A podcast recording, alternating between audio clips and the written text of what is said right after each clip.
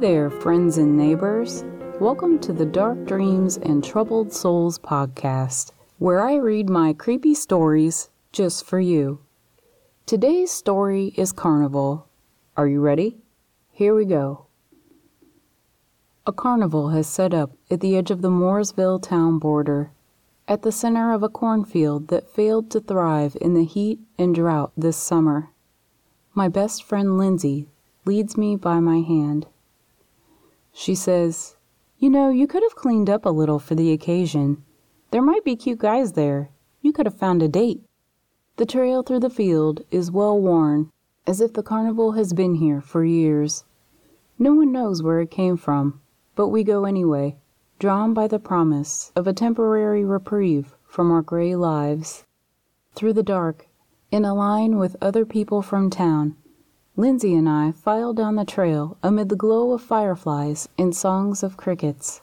Then we are bathing in the warmth of legions of light bulbs, the smells of frying dough and popcorn.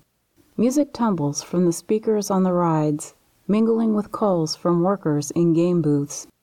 This place has a darkness. It slithers in the shadows. This carnival shouldn't be here. I shouldn't be here. Stiltmen preside over the festivities, lumbering up and down the thoroughfares between rows of games and rides.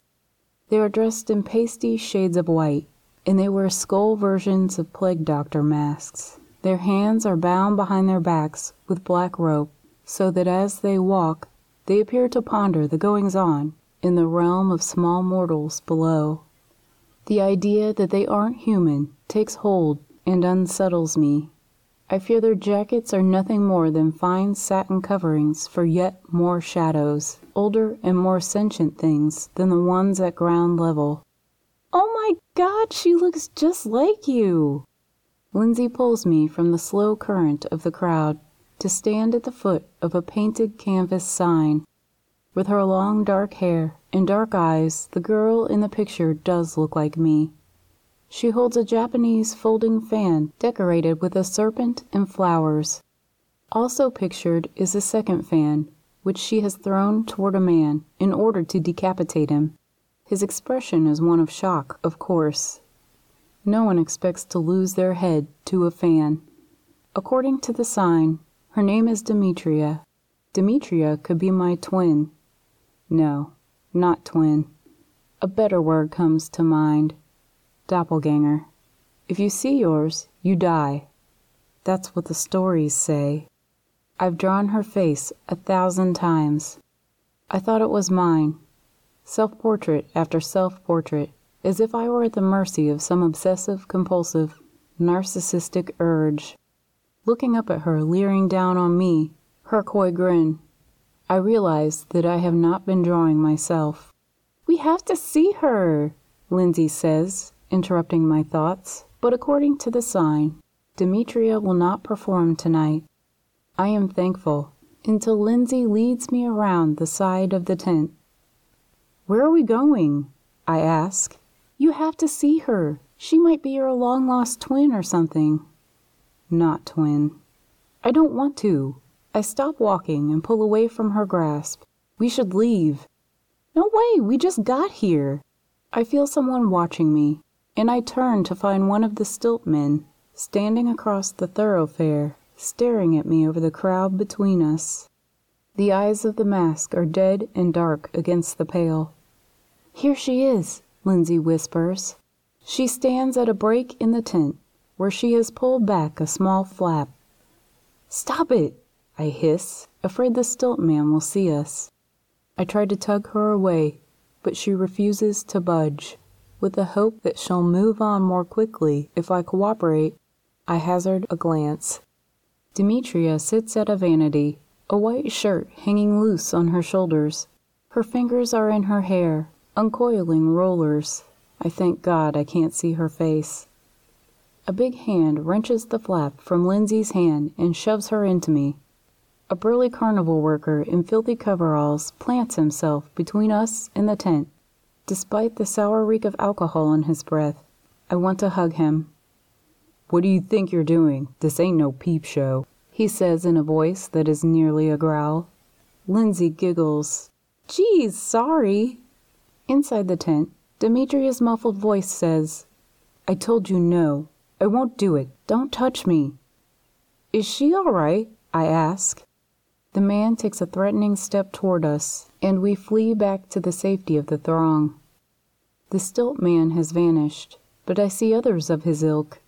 I see their heads over tents and game stalls, bobbing slowly as they make their laps. Lindsay wants to play the milk bottle game. She pays the woman in the stall, but the stranger's eyes are locked on me.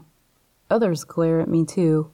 I can feel them all around customers, workers, the riders of the Ferris wheel behind us. They trigger a headache that corrupts the music and twists the smell of food to one that is somehow both rotting and burning. Mosquitoes swarm in a cloud over too many bodies moving too close together. If my friend and I don't move in the next few seconds, we're going to be a bug buffet. I scratch what I hope is a trickle of sweat on my neck. I want to leave, I tell Lindsay over my shoulder. It's too crowded. I haven't even ridden anything yet. What's your deal? From where we stand, I can peer between the milk bottle booth and a dart balloon booth to the next aisle over where the crowd is just as dense.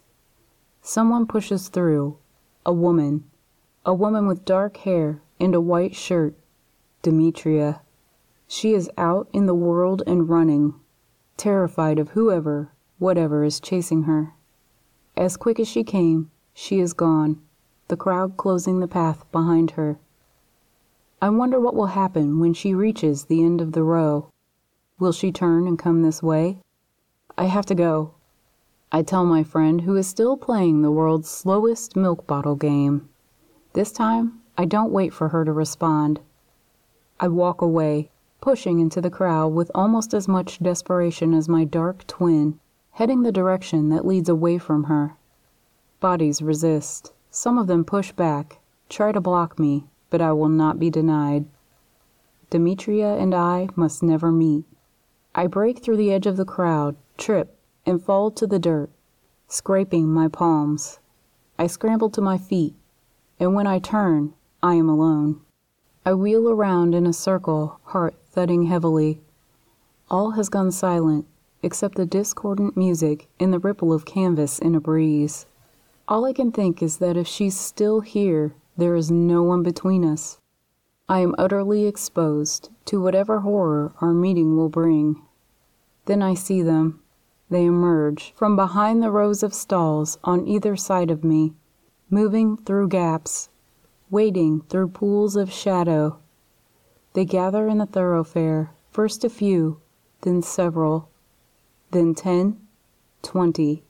They form a wall, a flock of pale, expressionless monsters. I try to blink them away. I pretend that I am dreaming. With my eyes shut tight, I pray they aren't real. I'll be okay as long as they aren't real. Not real, not real, I whisper. I clench my fists at my sides and reject the feeling they are watching me. All is quiet. I open my eyes. As if on command, they lurch into motion. They tilt forward, and on those absurdly long, rigid legs, they run. A sound like a hundred planks of wood clacking together closes in behind me. I turn left to duck into a gap between stalls, only to find it packed with angry carnival goers. They scream, a wave of sound that stops me cold. From my left, a body slams into me, pushes me sideways into a red wooden wall. His rough hands swivel me to face him, and then go to my neck squeezing as he bares his teeth. It is the man from Demetria's tent. Hatred radiates from him in a raging heat. Alcohol vapor stifles what little air I can draw. He turns his head, and I turn to look with him. The stilt men have assembled just outside the gap, a forest of long legs. They are waiting. The man releases me, shoving me toward them and giving me a malevolent grin. He waves me on, prompting me to hurry. A horde of people fills the space between the stalls, crawling on top of each other, trampling, crushing, clawing like the damned trying to escape hell. They force me into the midst of stilt legs, where I am grabbed by black claws. Their hands no longer bound behind their backs, the stilt men are bent. Blank bird skull faces hovering too close, and I can hear heavy breathing all around. They snatch and pull, tear my sleeve and steal slivers of my skin, and I become lost in the thick. I turn and push until I fall through a gap in their legs. Then I'm running again, faster and faster. Music from the rides slurs and distorts, becoming a demon in its own right. It pursues me the way the stilt men do, closing in, assailing my ears with a sound that threatens to tip me over the edge into blind panic. To my left, in the next aisle, my doppelganger keeps pace with me, her dark hair flying out behind her as she flees from whatever monsters chase her. Are they carbon copies of mine? Ahead, the path curves to the right, away from hers, and if I had breath to spare, I would have cried out with relief. I pump my legs so hard I barely feel them anymore. And I whip around the curve, and impossibly, there she is, standing still as if she has been waiting for me. Demetria is just as frightened as I am, if not more. Her eyes widen. Her hand goes to her mouth. Fate, the universe, death, they have all conspired to drive us together. We are a morbid form of amusement for them all. As the stars begin to drop from the sky, I give myself over to the light, and then the darkness that carries me away from it. When I wake in the morning, I am not entirely surprised to find that my reflection in the mirror has changed. I wear a new face of a new girl, and no one seems to notice.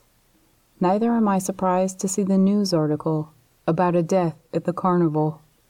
There will be others. I know that now. The strange hunger that has taken hold will not be denied. The end. Thank you for listening to the Dark Dreams and Troubled Souls podcast. If you'd like to help a girl out, please rate and review the podcast. Additionally, more fiction is on the way, so be sure to subscribe if you'd like to get in on that. The series is also available in ebook form on Amazon. My website and blog can be found at www.learyan.com. See you next time.